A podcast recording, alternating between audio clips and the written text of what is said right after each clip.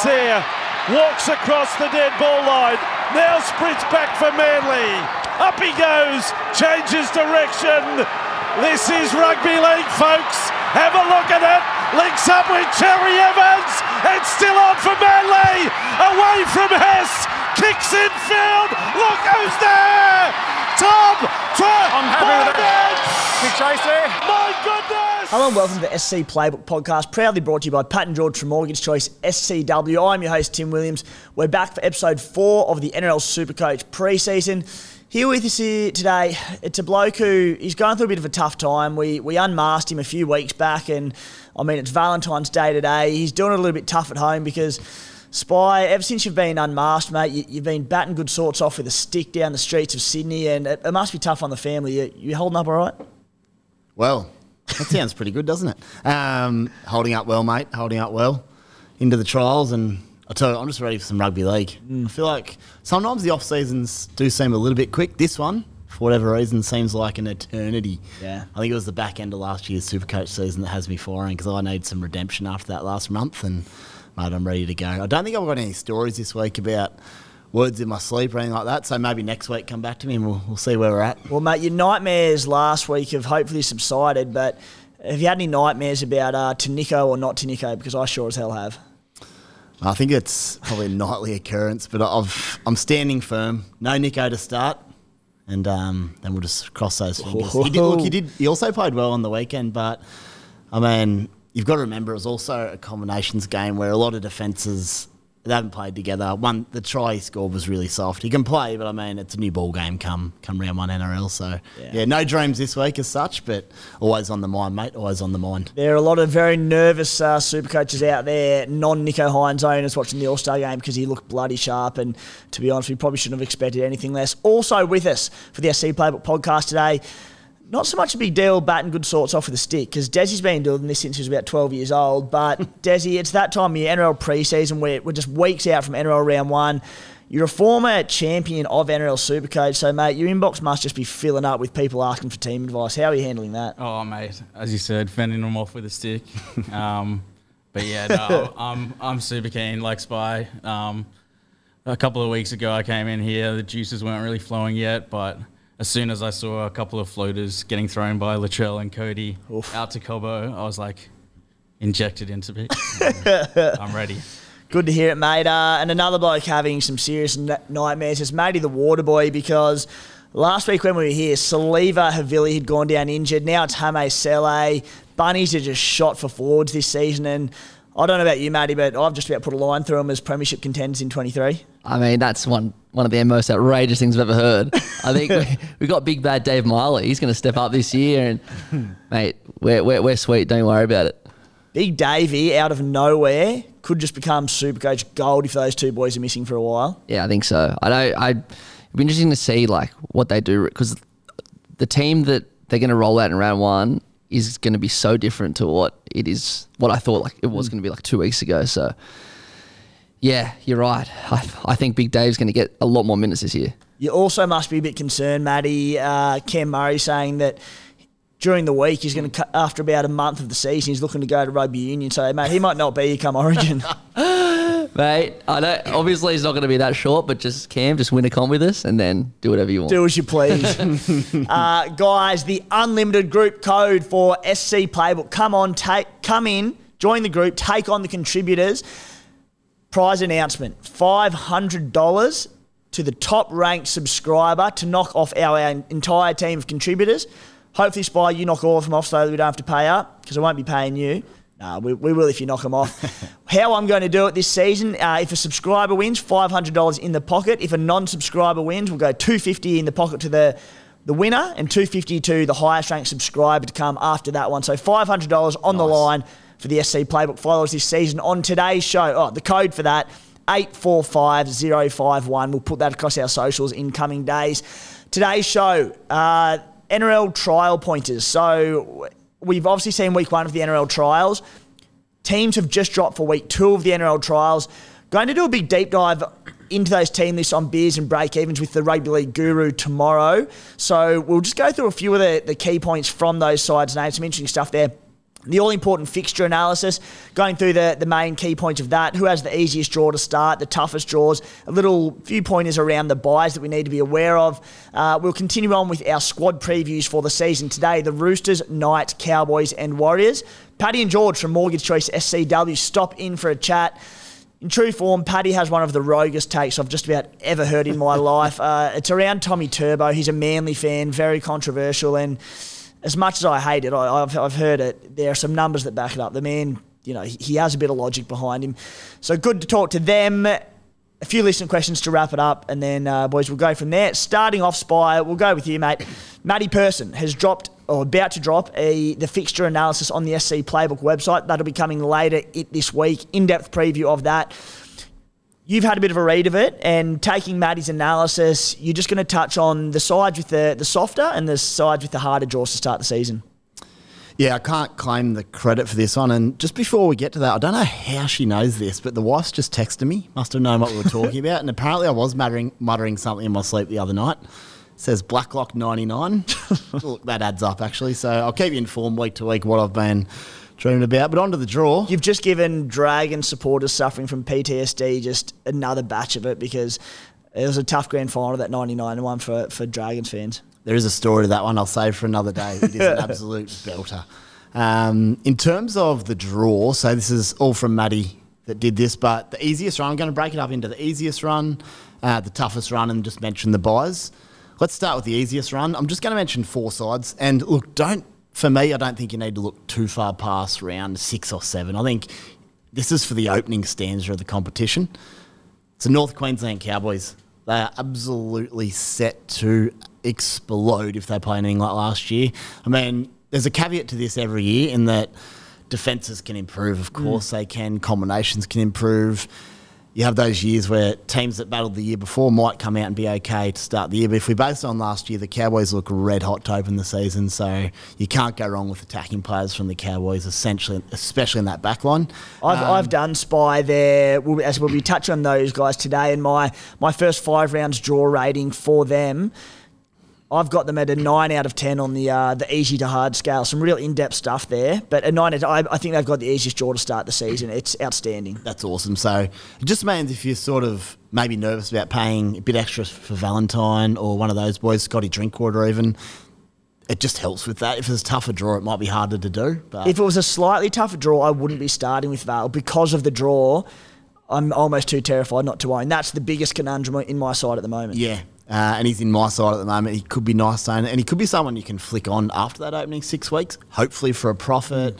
You know, it's one of those things. That it could be a decisive decision early in the season, but we'll see where people land on that. Uh, there's a couple of sides that personally I don't think are overly relevant from Supercoach purpose, but it's St George and Newcastle, at least to start the season. There's probably a lot of watch guys on that. Uh, but they've got a good run if you are tempted to, to have a look at any of them. And the fourth one here, though, is relevant. It's the Gold Coast Titans. I believe not only the first six rounds, but I think the first 12 rounds are generally pretty good for them. So David Fifita, Tanah Boyd, if you own those sorts of fellas, um, could be just at a bit of an advantage there to start the year, which is good. What I found, Spy, was that, and it's really good because it's it's keeping sides pretty wide open early on in the season. But you, you did mention it, but you know, the teams we regard as the best teams in the competition, you know, the top four, top eight sides from last season, all have really tough draws. And the sides with the easy draws, with the Cowboys being the exception, are generally the, the bottom tier sides in the competition. So it's making it really difficult. Yeah, it's probably a good thing, isn't it? Um, Parramatta's a side that I'm like, you know, I like a few of their players. The Bunnies as well, love a few of their players their draws are savage. So I, I'm just struggling to put any, particularly backline players, in their side. I, I dropped my uh, team reveal on the SC Paper website today, and I had Big Thompson on the wing there for the Bunnies in my side at, at a slightly awkward sort of 330k bracket. He's in there at the moment. Love, I do think he's a great buy, but the draw is making it difficult.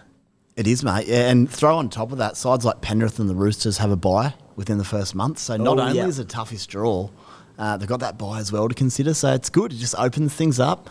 People might do things differently, uh, and there's probably different ways to attack it as well. Uh, this is the first time we've had this, uh, probably in Supercoach history. It's been a while since we've had a buy in the NRL, so it's good. Just opens up things and no one really knows what the right answer is. Uh, if someone's done a heap of mathematics around this and has really broken it down, send it through, please. I don't want it. I, I don't don't overcomplicate more than we have to. A, a few things, spy, that I've had a bit of a look into around the buy, and it's it's funny when you put your team together and you're looking at the draw, you start piecing together the the intricacies of the draw and where it does get difficult. A few that I've seen crop up. Tanah Boyd's in my team as it stands. My latest update: Nico Hynes, Tanah Boyd in alongside Nathan Cleary. It, you have to consider things though, like Penrith have the buy in round three. Now, Tanah Boyd is like so far from locked into that team, it's not even funny. Like, I, I, think he'll be there round one. He's not even locked in for that. But if the Titans start slow, lose a couple of games, or Tanah Boyd struggles, Toby Sexton could come straight into that team. Brimson could go to five eight. Jayden Campbell could go to fullback. There are so many options that could change this. So with Penrith having the buy in round three, if you're running with Tanah Boyd uh, on your bench, Nathan Cleary starting, Tanah Boyd gets dropped, you know, you're forced into a trade straight away because you're down a halfback that week. Uh, the following week, the Sydney Roosters have the buy. They're, I believe, along probably with the, the Panthers, the most popular Supercoach team to start the season. Uh, Cheese, James Tedesco, Sammy Walker. There are so many good buys. Again, we'll get to their preview shortly. But starting with any more than three, particularly frontline players, it's very. I don't think you can probably have more than like four absolute max because you get to round four you're in all sorts. I think four max as well. Just because you're able to, with that fifth person or even the fourth person, surely you can find mm. someone of value around that price on another side. Um, it really opens things up. Um, it's a good thing. It's a good thing. Um, I'll jump onto the worst runs early, just for mm. reference. And it's we've mentioned it a few times, but it's the Rabbitohs. They got a tough draw. Maybe they're good enough to overcome that early from a super coach perspective. I mean, I guess the thing is, from an NRL viewpoint, though, and Matty over there, maybe they win 14 12 a couple of times early in the season, which is great for a Rabbitohs supporter, but not necessarily yep. for Supercoach because uh, there's not a lot of points in it. Will be interesting to see how that rolls out. Para's similar. They've got a pretty good side, but pretty tough early draw. The Sea Eagles have a tough draw and a round two bye, so that's a flag. Um, luckily, with like Schuster, he's so cheap it doesn't really matter. Uh, you can sit him on your bench that week that you don't need him. Um, maybe it's a question mark around Turbo, but we've been through him before. Um, if you're not starting with him, that's obviously a good thing um, that you've got to back you up with that buy in a toughish draw. But he can also decimate anyone. Yeah, uh, that's interesting. And just as a side note, uh, it's Penrith, Melbourne, and the Chooks all have toughish starts. Nothing crazy, and they're probably good enough to overcome that. But it's worth noting that. Sorry, not the Chooks. Uh, Penrith and Storm uh, have that opening draw that might just help any explosive, explosive starts compared to maybe if they had, you know, St George and the Dolphins or something like that early and the Warriors who maybe weren't as relevant defensively last year. Yeah, the Sharkies is the other one who start the season. We, we touched on Nicho Hynes obviously quite extensively in last week's podcast. The the antipod Nicho or antipod Nathan Cleary debate and their draw just first three rounds scares me. They you know I think goes the Bunnies and then Eels and Raiders. So those first three rounds, if Nicho can just average anything under sort of 85, I'll take that as a win as a non-owner if I do choose not to start with him. So my sort of rough plan, without sort of getting off track too much, but I suppose just planting a few seeds in the mind that you know we're thinking about buys and upcoming is if I start with Tanah Boyd, the Panthers have the buy in round th- three, I think it is. Uh, sorry, Tanah Boyd and the Titans have the buy in round five. The Sharks have a tough first three round draw. Round four, I believe they have the Dragons, which will be a tough watch as a non Nico owner. But round five, I'm hoping to flip when Tanah is out with the buy to Nico Hynes. Then hopefully that'll be a good move. But again, subject to change. Desi, can I jump in, Timmy, just really quickly? You're allowed to, mate. Uh, the reason I said that about the Chooks, I had a little note. Their first two rounds are the Dolphins and then the Warriors, which is great. But then they actually go into South Sydney Parramatta Eels and the Melbourne it's Storm awkward. after that. So it does get a bit trickier. Uh, but I mean, that's probably a deal with it later situation. And if you know they've got the buy coming up, maybe that's where three or four Roosters and no more could be a good thing. But if you start with two, I think that's probably round four buy. Maybe that is where you flip Sam. I think you touched on it last week. Yeah. Maybe that's where you flip Sammy Walker to Nico Hynes. Again, break evens might not agree with that decision, but that's the week that yeah they obviously the the Sharks play the Dragons into the Warriors. so. Or something like Dan Tupou could then maybe be flipped flipped after hopefully hot start to someone like a Brian To'o after his bye. Yep. So there's options around it. Look into it and see what you think's best for your side. Desi, any takes around the, the weekly buys, and it's it's just something you've got to try and think ahead to each and every week. As Spice said, there's no correct or incorrect strategy, but how do you see it at this stage? Yeah, I've, like you said, we, we have no idea what the the main strategy is going to be going into a season like this. So I'm I'm kind of wary um, to not kind of overcomplicate it off the bat. Um, I like where you guys are thinking, where you're t- talking about turning, you know, players into Hynes, starting without him. I think it's viable. It's it's always viable, even a season that wasn't structured like this. So, yeah. Also, kind of like like you were saying, it's you, uh, you're gonna have max four players from a team like the Panthers or the Roosters. You can cover it. You're not gonna be like you know, you're not going to be decimated like a normal buy round over Origin season. You can cover it pretty pretty comfortably. So don't don't go too gun ho on the trades early. Hmm. Is my thinking. Yeah, just on the trades as well. Don't get too cute, too cute with all this because if you leave out a heap of guys that you actually want in your best 17, you're then going to have to spend a heap of trades to get, get them back. So don't go mad. I think there's, like everything in Supercoach, there's a balance here of how you want to do it. But if you're leaving out six or seven guys who go, I'll get them later, I'll get them later, you still have to put out your fires, get rid of your un- underperformers, suspensions, injuries. So, for example, in my side, I've left out Brian To'o at this stage because I plan to get him later and Nico, but I don't want to start adding Cleary and Garner and guys that I want to get in later because I might not have the trades to do mm. it come the time. I think you just want a couple of those guys you can target without going crazy. Um, I think that's, something, that's important to consider. Yeah, and my concern with the buys now and overstacking from one team, and the Roosters are the one that I just keep wanting to plug my, my side with Roosters players is I like your approach, Desi. Um, very you style, nonchalant. Don't overthink things because us super coaches, we can be our own worst enemy, can't we? Certainly can. That was a very backhanded uh, insult. I, I, didn't mean it that way. No, I kind of did. Um, but you can overthink it. However, let's again. I keep coming back to round four on the Roosters because I suppose it's so relevant to my team for starters. But you get those four players who are guaranteed out that week. In week three, two players come down with COVID, two players get HIAs, two players get suspended. All of a sudden, you, you're probably not going to be short early on in the year, but when so many of our players spy in our squad are, are cheapies early on, job security is terrible, so players can get dropped, and then you might be playing sort of uh, a guy like Khan Pereira or Remus Smith, who you really don't want to be in your side, who have scored back to back to back 20s, that's where it becomes an issue. Anyway, we'll move on from the fixture analysis for now. As I said, head to the SC Playbook website. Later in the week, I believe that article will be ready to go and up on site. Uh, guys, very excited to link up with BetR for the 2023 footy season as our punting partner. They hit the market last October with some outstanding markets for their members. Uh, if you missed that, you must have been living under a rock. We cannot wait to produce SC Playbook specials of our own with them each and every week.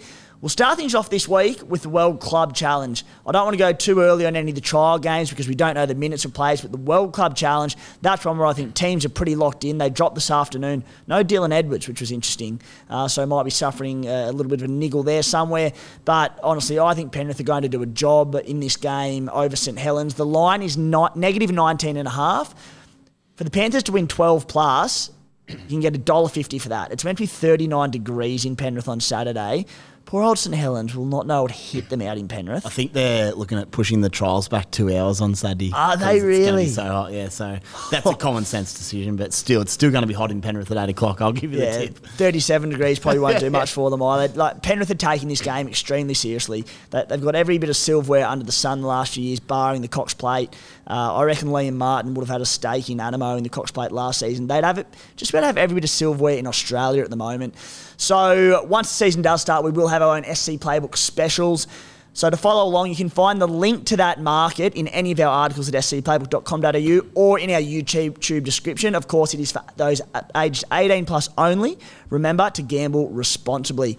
Boys, let's just touch briefly on the trial teams to come out this afternoon. As I said, deep dive with the Rugby League Guru in tomorrow's Beers and Break Evens podcast.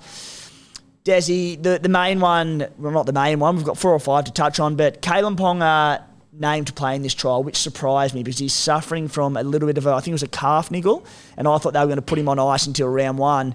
He was a guy I was a little bit keen on at his price. Granted, I'm still hoping he gets that dual 5'8 fullback positioning, but they're pretty confident in him if he's playing this trial. Yeah, they must be. I mean, I, I haven't heard much on it, but Yeah, absolutely. If he gets that dual status, lock him in. Like you have to, you just have to have Ponga. I think he's due a bounce back year. I think.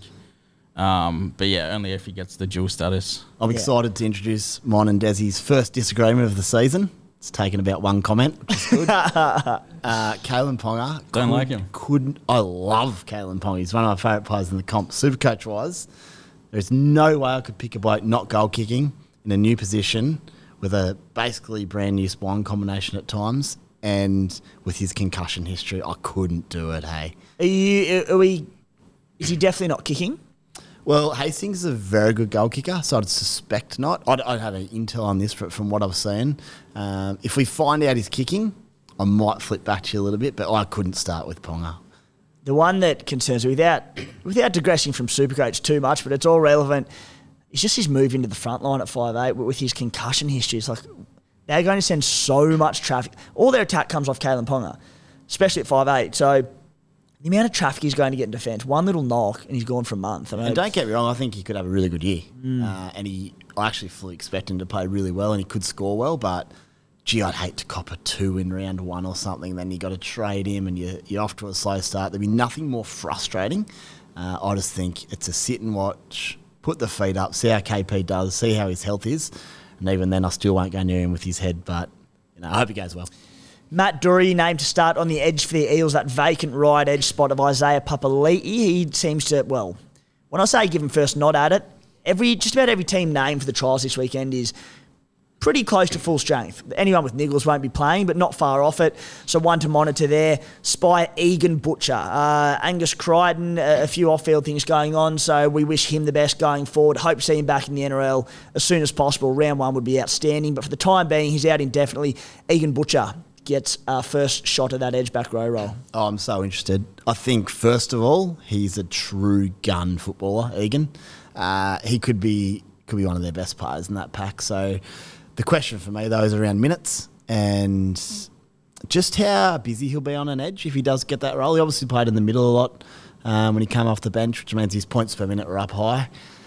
He's probably going to score some points, score some tries out that way. But I just, for me, I think he's a nice watch if named in that position. But I tell you what, there's a lot of potential there, and he falls straight into that category of that mid-range slash cheaper back rower who can pop down to after a couple of weeks uh, if he's really If he's named round one to start in the edge, which I think there's all likelihood at this stage, as you said, he his base starts in limited time enormous. So if he gets an 80 minute edge roll there, they've got Josh Wong there as well on the edge. So I don't know if he will, but that, you know he, he may. Let's say we get confirmation that he does start on the edge playing 80 minutes.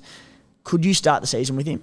I could. My issue is what we just spoke about, and maybe he comes off after 50 for someone hmm. else, and the fact that that would be another rooster in my side with that looming by. Yeah.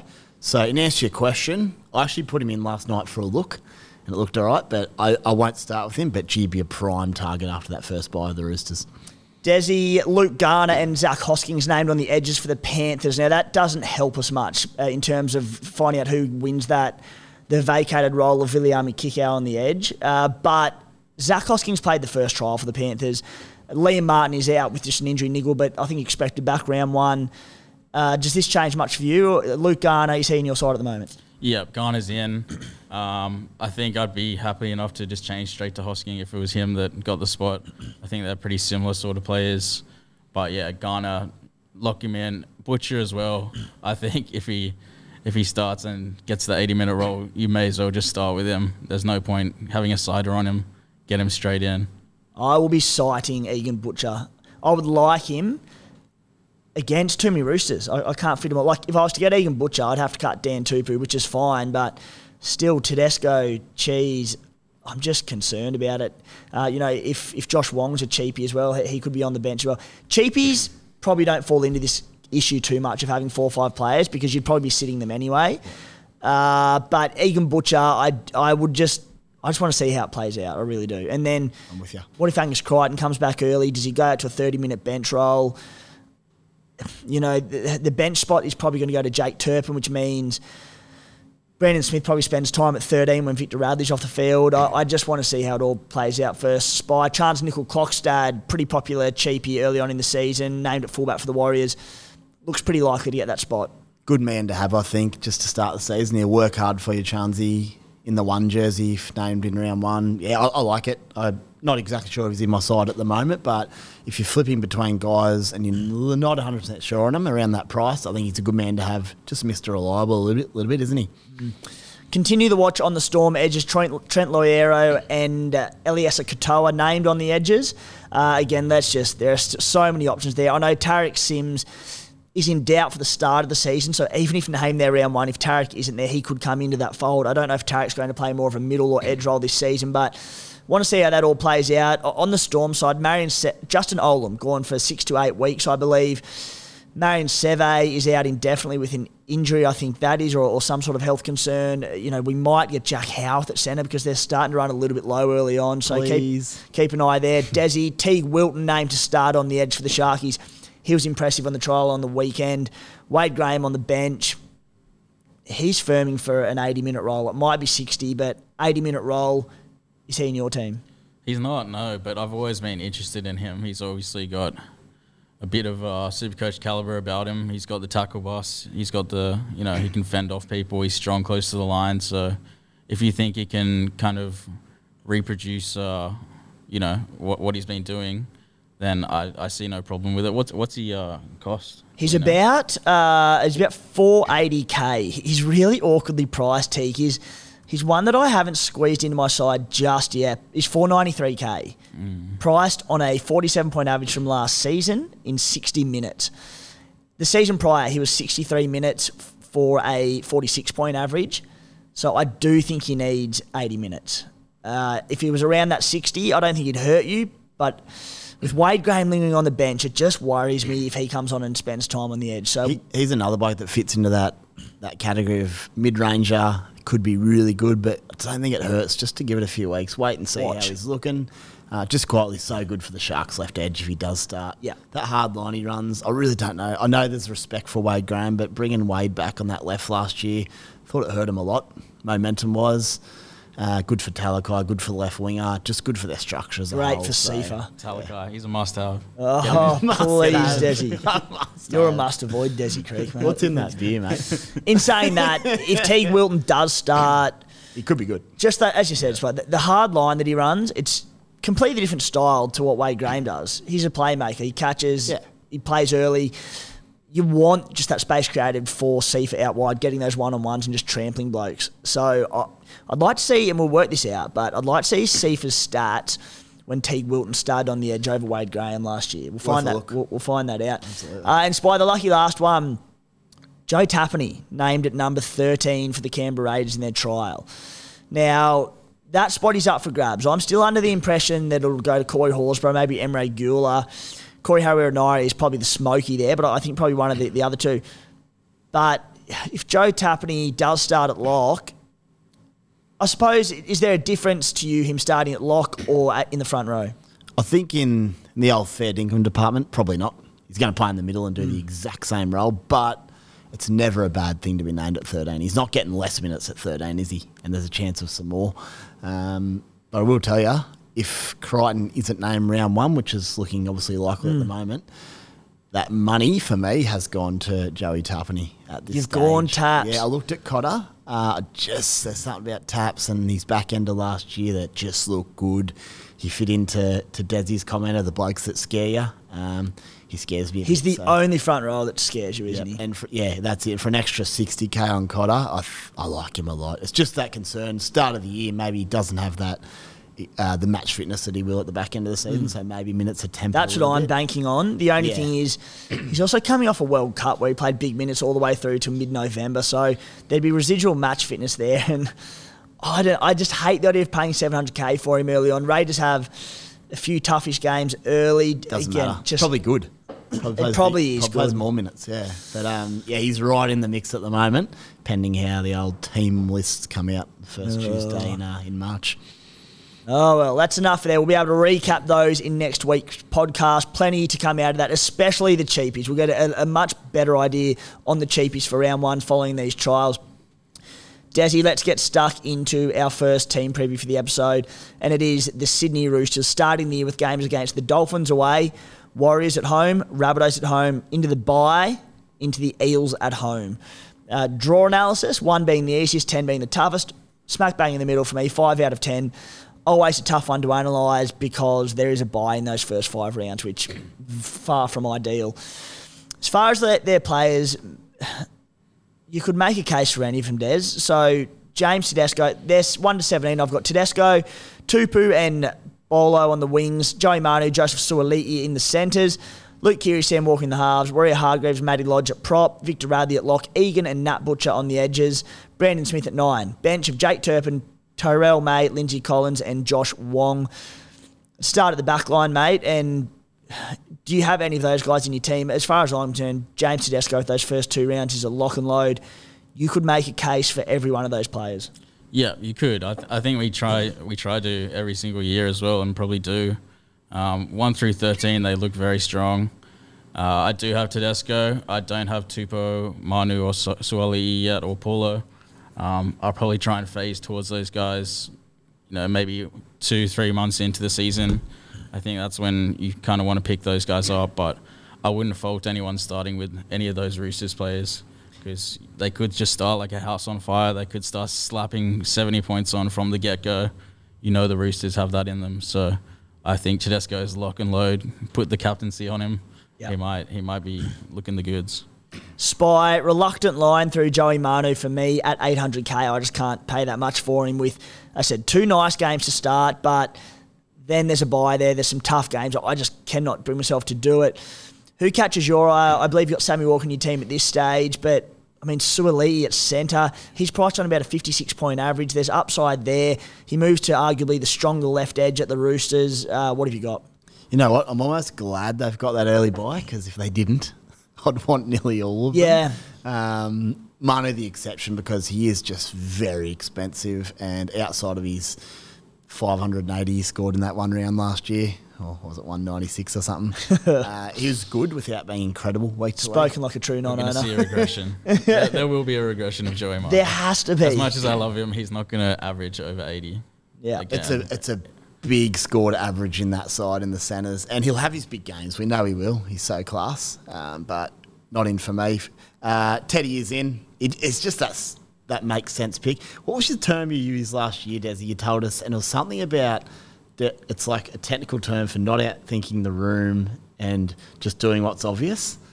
It's bloody clever. Doing what's obvious. Maybe a Latin phrase. You have to have a think about that for the week. Occam's, Occam's razor. Is that what you're talking Yeah, about? this is the best thing I've ever heard. I'm like, sometimes, yeah. Can you explain it to us quickly? oh, Occam's razor. It's just it's basically just saying, um, you know, d- don't don't try and over, overthink the conclusion. Normally, it's the thing that's right in front of you. Yeah, that's, and that's going to be the right answer. I took that on board because sometimes you can outthink the room a little bit and go, could do this and this. Like sometimes the obvious thing is just to pick Teddy against the Dolphins and probably captain him and worry about the rest later. I think that fits straight in. I'm going to learn that phrase properly for the rest of the year. And Sammy Walker, he is. We discussed it last week, so I won't go in depth, but uh, with an eye to Nico Hynes down the line there. Just a note on Sammy. I mean, A, he's a year older. B, his goal kicking was never that great, and they persisted. And all of a sudden, he started never missing. He kicked, I think, over 80% for the back half at least of last year. So that's a lot of points. Um, and in the last eight rounds last year, which a lot were with Keary, he averaged 73 points per game. So if you could do something similar to open up the comp, you'd be looking good. And if you could explode with an early ton, that would be huge. So yeah, at this stage is in my side unless I get itchy on Nico, but I don't think I will. Um, but outside of him, they're the two backs from the Chooks I will be starting with. Yeah, Jaxson Paulo, uh, one to monitor at 457k.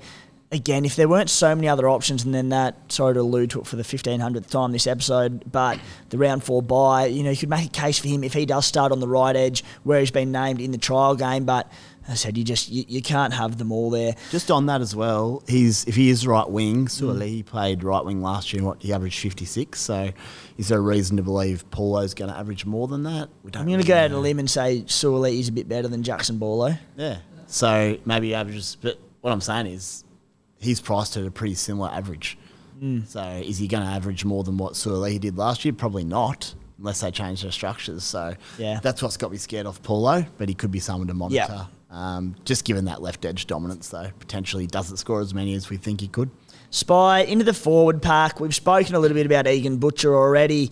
Uh, Brandon Smith, the hooking position is really intriguing because so many great options and a few cheap options. We look at Soni Luke, we're going to get a great look at in the World Club Challenge this weekend, the sort of minutes around him, but we suspect 55, around about 55 minutes off the bench uh, when Mitch Kenny comes off. There's him there. There's Tanah Boyd, who's an option, who's that dual halfback hooker. Harry Grant owners, you know, they've got one spot locked up. Where's Cheese for you? Because he starts the season, you know, uh, what, late 400k. I've got him in my side as it stands 478k, average, averaged 45 points in 49 minutes last season. I think he'll play between hooker and lock this season. Like, I'm, he's not a lock, but I'm hard pressed not owning him. Yeah, he has not left my side since my initial draft. I think just his ability to score close to line now he's back at hooker more is going to be huge. He could score a, a double or a hat trick at any given point, um, especially in such a good side like the Roosters with so many threats. Um, I think you mentioned in your article today he, he'll be rejuvenated by any as Yeah. well. Like a change of scenery, got that number nine spot back. Um, I'm thinking only good things. Only He's not a lock, except he is a lock. exactly. I reckon He's he's, a lock. he's as close to a must-have as I think there is to start Absolutely. start the competition. And well, like no one's calling him a keeper by any means. He absolutely could be, but you know, for non-Grant owners, the idea is he's your ticket to Harry Grant round six or seven. Absolutely. Uh, but Desi, he's in your side then. Yep. Got him, man. Yeah, good stuff. And anyone else in the Roosters four pack that interests you? I think we've probably touched on on the key players there. Yeah, I think Butcher. Um, if he's if he's starting that edge spot, I'm gonna slide him in for sure. Yep. Moving on to the Newey Knights, uh, 1 to 17. Lockie Miller at fullback, Greg Marzhew, Dom Young on the wings, Bradman Best, Dane Gagai at centre. Kalyn Ponga and Jackson Hastings in the halves. Up front, Jacob and Daniel Saifiti, Jayden Brailey at 9. Tyson Frizzell, Lachlan Fitzgibbon on the edge, Adam Elliott at lock, a bench of Kurt Mann, Leo Thompson, Brody Jones, and Jack Hetherington to start the season. Great draw. Warriors away, Tigers away, Dolphins at home, Raiders at home, Seagulls away. I've got them at an 8 out of 10. We've spoken again about Kalyn Ponga there. Boys, not a lot of Supercoach interest in this side uh, for me, particularly in the back line. There's a question coming on Lockie Miller later, so we'll wait for that one. Uh, in the pack, I suppose, Des, people are looking at who's going to step up in the absence of David Klemmer, and they're thinking Daniel Saifiti, Jacob Saifiti. Do we see increased output from them? And then new recruit Adam Elliott, who's set to play some big minutes there. Any interest? I think Elliott's probably the guy that I'd be looking at. Just just if he uh, if he gets the minutes, he's going to be good. You know that he's he's got the tackle bust ability. Um, he's got all the, the weapons that make you a good supercoach forward. Whereas I don't I don't know if the Saifiti boys really have that. They haven't really shown it over the years playing supercoach that they, they have any massive upside. Um, so yeah, I'd be I'd be looking at Elliot um, much much more hastily than those two. Yeah. I don't mind Daniel, to be honest. Um, but that's based on previous pedigree. I think he averaged 63 and 59 in the two years before last. Minutes didn't change much, so was it just injury last year that brought him down? If it was, and he's healthy, there's no reason to think he can't get. He was back so good the year 60. before. Yeah, he. I think he made. Did he play Origin or he made the squad? Played Origin. Played. Um, he can score a try, so I should don't mind Yeah. him. But I just want to see what happened last year and has he fixed it first? That's He didn't look great in the trial of the weekend. So I think like it's a really close watch, which is similar to a lot of the Knights guys. Uh, but he could be someone you could plug in early enough if someone's underperforming, make some cash out of and potentially change for a keeper down the track. Spy, we'll get on Lockie Miller now, uh, save from going later. Priced at 593k, he averaged 63 points in 76 minutes last season. That was between the wing and fullback for the Sharkies. There's a fair bit of interest around him. I don't see it. I don't hate it.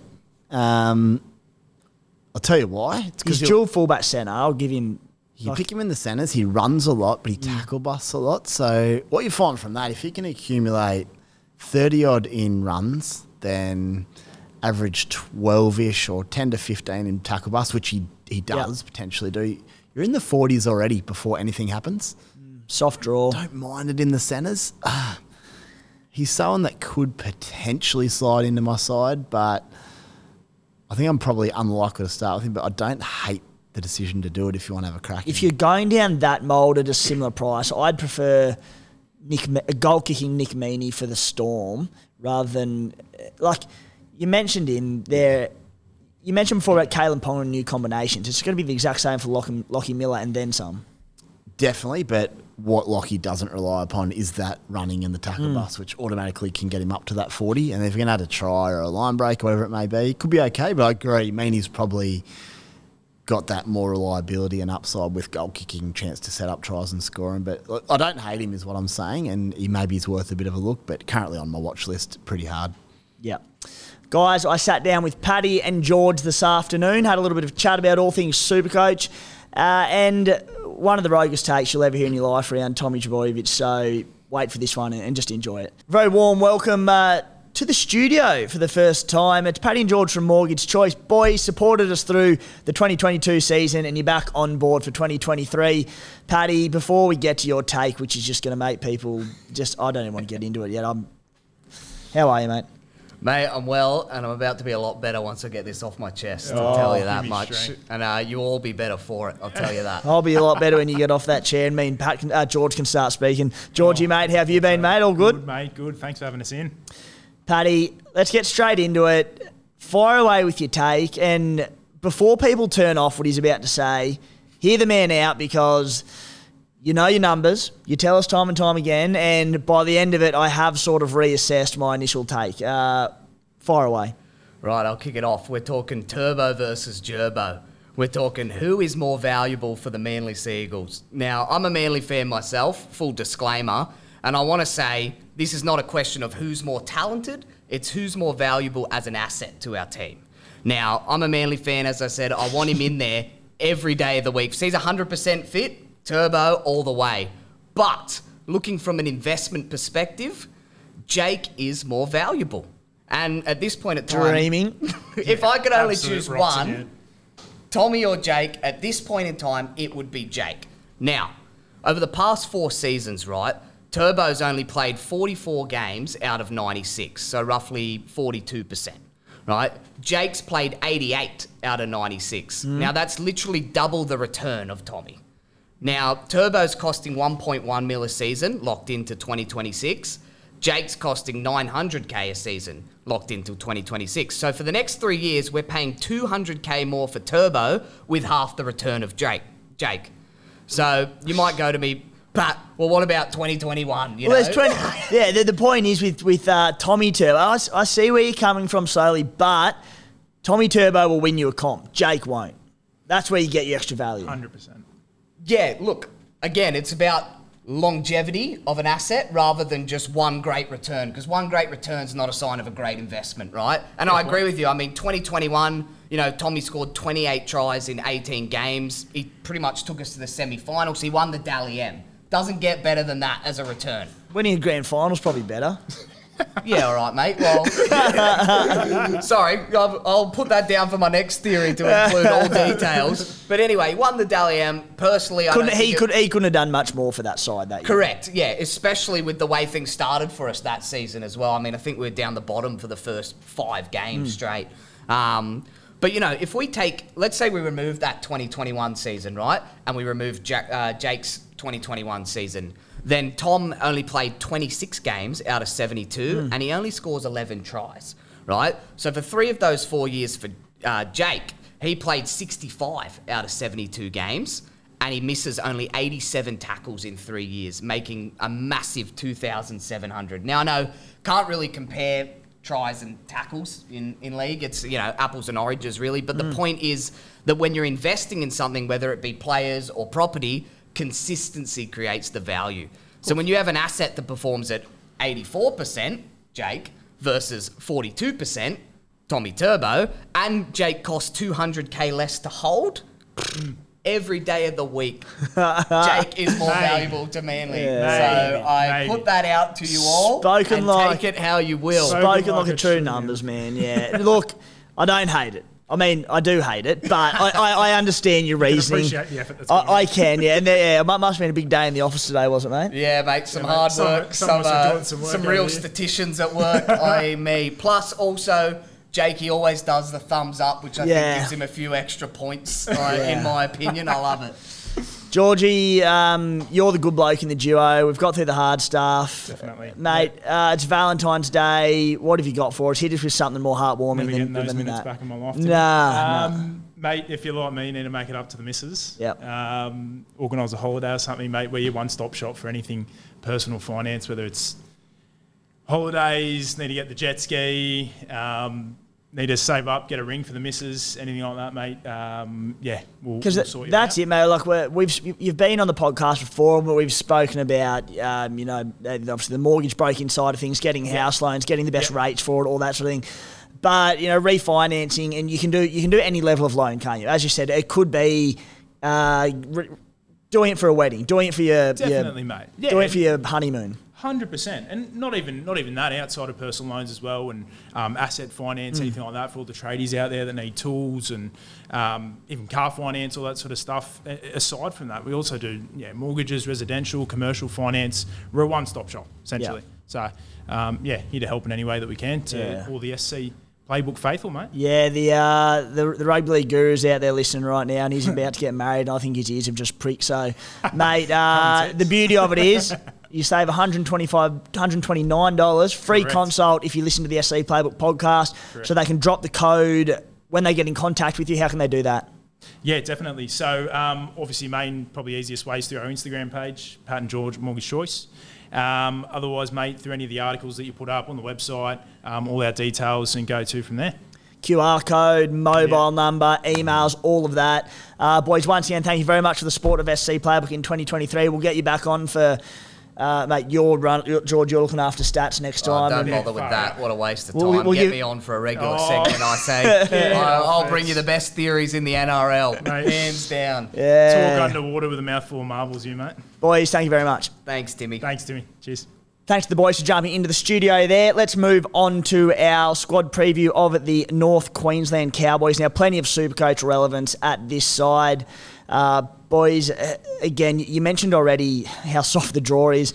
They're 1 to 17. We'll go through it very quickly because it's almost identical to last season. Drinkwater, Taulagi, Hiku, Holmes, Feldt, Dearden, Townsend, McLean, Robson, Cotter, Jeremiah Nanai, Coen Hess, the new man on the edge there, may or may not start round one. They've got a few issues around their edge back rower. Jason Taumalolo at lock. Uh, Granville, Tamu, Neame, and Mitch Dunn. Their 14 is up for grabs as well. That could be anyone. Desi, with their draw, that back line, the two that spring to mind are Valentine Holmes and Scott Drinkwater. And then there's a bit of a flyer on the wing there, Murray Taulagi. He's at about 560k on a 55 average, I believe. Yeah, I mean, you could make a strong case for all of them.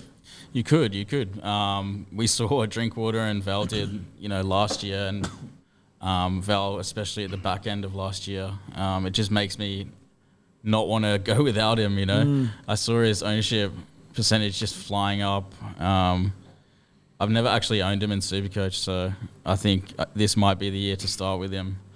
Um, he, he just looks like the strongest centre wing for the opening two months. He's got the goal kicking.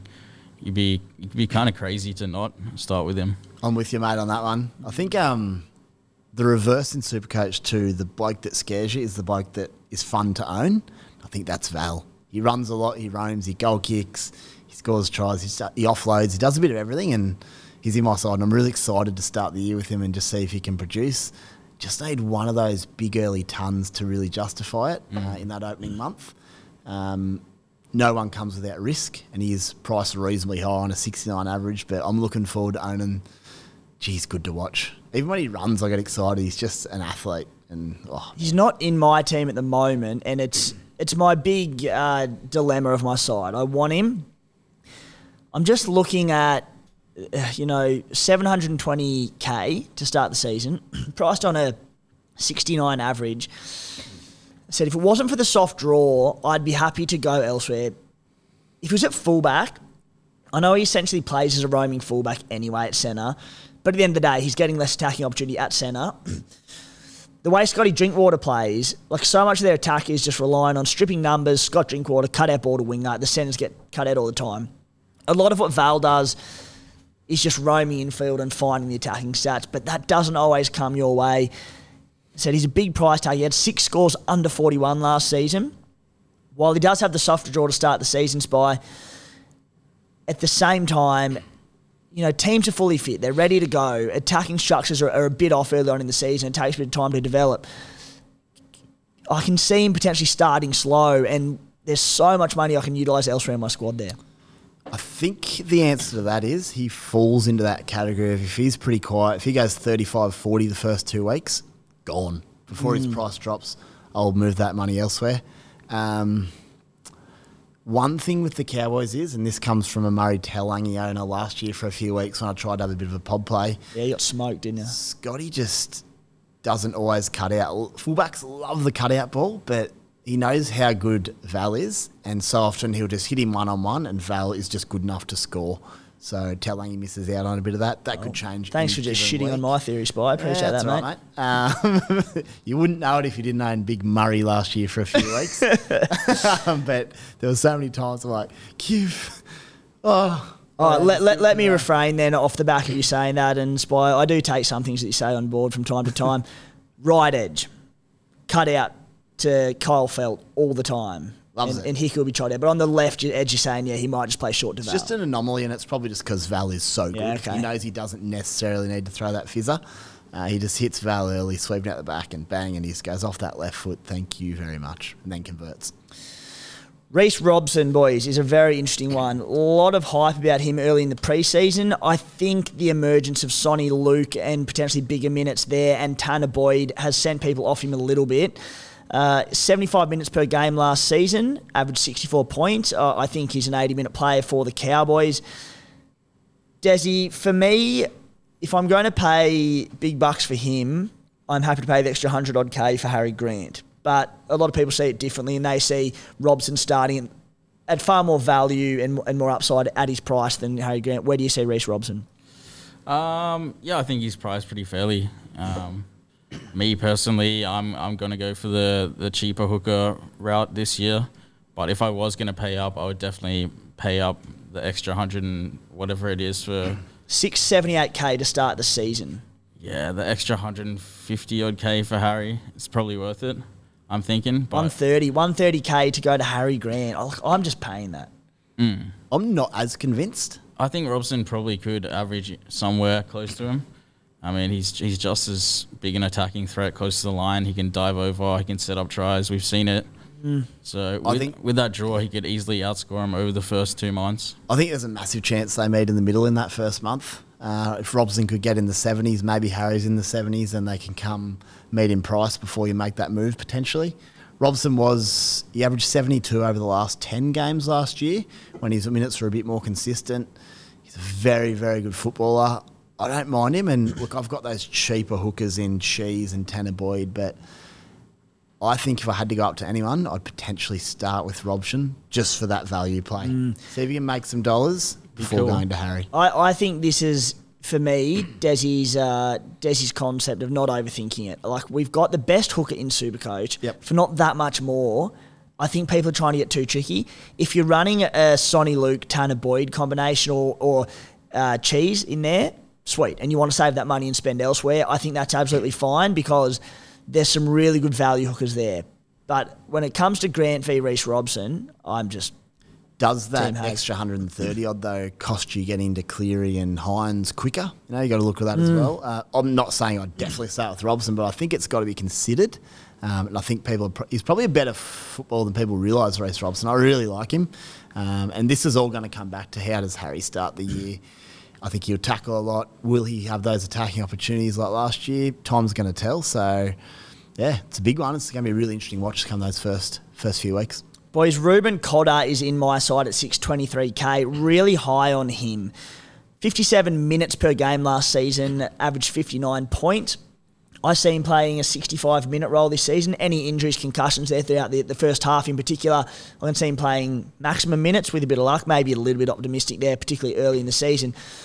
But he did have uh, some injury niggles throughout the entirety of last season. I think with increased minutes, I know he's a front rower and he's not going to get, you know, massive attacking stats throughout the year, and nor should you expect them. But I do think he's an out and out NRL star, and he had one try and one try assist, which Desi I can see him improving on, and I can see that 59 point average going to 70 plus this season. Am I being optimistic, or are you with me? No, I can see it happening for sure. Um, just the fact that he only had that one try last year says it all, and he's still averaging 60. So, you know, throw. If, I, I could see him scoring 10 tries a year. He's that sort of player. Um, same 10? With, same with Tops as well. I think that th- these guys could go for maybe not 10, maybe like seven or eight, You'd take that. seven or eight tries for a front rower. I mean, I, I think it's possible. I think it's feasible. He's so good. Yeah, I'm a little bit worried not to own him, but in saying that, I'm hoping he's the kind of bloke that isn't going to absolutely destroy He's you. still not going to hurt you, Spy. And I was about to ask you. I assume you don't have him because you've got taps, Yep. running taps and Cotter at front row. I think that's a a bold early play, and you're leaving yourself a little bit- bit slim for finances elsewhere. But you, yeah, so you've obviously got down the taps route, and I can see the, the case to pay that little bit extra for Tapine, who is such a proven gun. But yeah, Cotter, he, must have been. As I said, taps will hurt you. I don't think Cotter will. Yeah, and Cotter could just be the most beautiful selection though. If you start with him and does what you think he could, uh, it all comes down to minutes. If he plays 60, you'll be happy enough, but maybe a little bit frustrated. If he plays 65 plus, you'll be absolutely cheering, and everyone's going to want him uh, probably sooner rather than later. My only question mark on him, I thought of it today, is with that opening draw for the Cowboys, does he get Early some early rest. showers in that first month? If they're winning easily, they're Yeah, probably not going to maybe. push him through. But I mean, maybe they don't win easily. That's the beauty of the NRL. Yeah. But just something to consider. But I agree, he's he'd be a nice bloke to own. That's for sure. Yeah. Uh, New Zealand Warriors. Number one, Charnze Nicoll-Klokstad, wings Dallin Watene-Zelezniak and Edward Kosi at the centre, Viliami Vailea and Marcelo Montoya, Te Maire Martin and Shaun Johnson in the halves, Addin Fonua-Blake, Mitch Barnett up front, Marata Niukore, Josh Curran on the edges, Tohu Harris at lock and Wade Egan at number nine, Dylan Walker, Tom Ale, Bunty Afoa and Fred- Freddie Lussick on the bench. We expect the big minute forwards to be Tohu, Harris, and Marata Niukore in this side. There is going to be some chopping and changing mid game uh, on what we've heard throughout the preseason between a few of those guys. Mitch Barnett potentially spending a bit of time on the edge, Tohu Harris moving to prop. Tohu Harris will be the ball playing lock essentially for this team on all reports, the link man. Uh, in a, I suppose a, a side that there could be lots and chops and change, uh, lots of chops and changes by in the early stages of the year. I find it hard to make a case for many of them. Marata Niukore is a big watch if he gets his 80 minutes, and there's every chance he does on report. Uh, but as it stands, I don't have any worries in my team. Chans, if we're slim on cheapies round one, maybe we put Chans in there at about 320k, but I don't have any at the moment. Yeah, Charnze is probably the obvious one that's just a candidate for your opening side. I think the Warriors are the biggest watch and wait team of the whole competition this year. There's hmm. I quite like a lot of their young players. I think I think Niukore's a gun. Even Blake's in the back line I quite like. That Vailea could be quite quite damaging. But You just want to see him put it together. I mean, there's you? no r- need to risk it early, is there, and put a few in. You can sit back. If a few of them are playing well, you can pluck them out and go bang, bang, bang, drop them into your side. But I don't think you just want to wait and see how the Warriors are going early. Desi, you looking at me funny, or do you Yeah, go? no, I was just thinking, I, I kind of want to captain Shaun Johnson now. Week one. Um, Wouldn't that be nice? Niukore, as I said, he's the interesting one for me, starting at 419k. Probably sits this fits this similar billing to say Egan Butcher if he gets the minutes, Teig Wilton. Genuine value. Averaged 44 minutes per game last season for 40 points per game. My issue with him though is that you know the season pro- when his minutes increase, I think his PPM drops, and this is what we've seen in recent years. 2021, 58 minutes per game, 41 average. Go back to 2019, 56 minutes per game, 44 average. So when he has played more minutes, the average has still sat around that 40 to 44 mark. That being said, if he does get an 80 minute role, I think he'll be a relatively focal point of their attack on the edge. If he's playing 80 minutes, he'll look good, but I think I'm happy to wait till round three to do that. Yeah, you'd wait anyway, but it's worth noting. I think he did probably cover centres quite a lot. Bit of centre, that, bit through the middle. and that might have just dropped his points per minute. So, but there's no need to get him now. I just think it's a risk you don't need to take. So, see how he goes, and might be a warrior or two in my side, which will make Walsh and Carlos very happy. Uh, come round three or four. Hopefully, they start well. The boys. We're doing Bloke in a Bar regional tours, uh, the first four rounds of the competition. We're actually going to the heartland of Walson Carlos. I think that there's a big plaque for him on the on the sign coming into I'd town. expect Walsh. so, yeah. yeah, so looking forward to that one, having a beer with the big fella. Bloke Tins, thanks to Kempy uh, for the use of the studio and the use of these beautiful tinnies as we do the show. Desi, at the Warriors, is there anyone there that, that you would see yourself starting with or considering early on? Uh, pretty much only Charnze. Uh, I can't I can't look past him. You got him? CMK. Yeah, I've got him. Uh, I had him the whole year in 2019. He didn't let me down, so I'm I'm hoping he kind of reproduces that sort of season. Bit of loyalty there. Yeah. Big season. Just quietly, Metcalf's got to be close. He he's got to be close. I hope.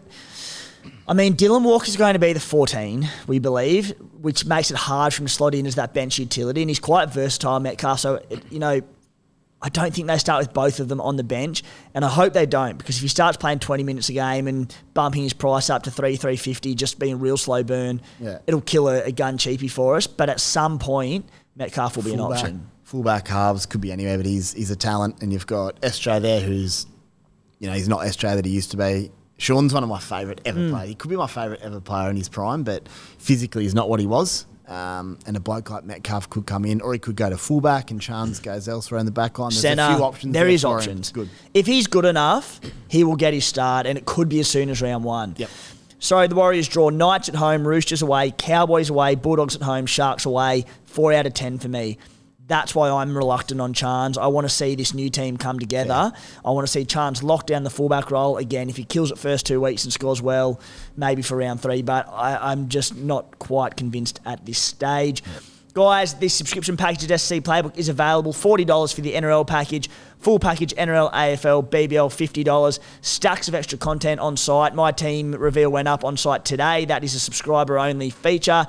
Access to our WhatsApp groups, which are popping off there. I've been doing Q&As with people, uh, with the SC Playbook fans there each and every week, talking through the their teams, their issues, everything heading into round one. I'll be doing that every week of the season.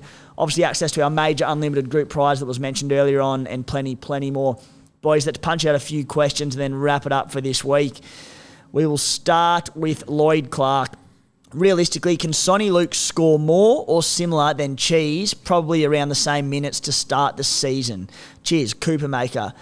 Desi, I'll start with you. The so he's obviously looking at Tanah Boyd or Harry Grant or someone there, and this is a similar conundrum that I might have if Soni Luke comes out and kills it in 55, 60 minutes in the World Club Challenge. So at about 200k less, can Soni Luke get thereabouts to cheese? Yeah, it's really one. Of, that's a real tough question to answer. You know, before before you see any round one action, but hazard a guess, I'd say so. I'd say you probably can.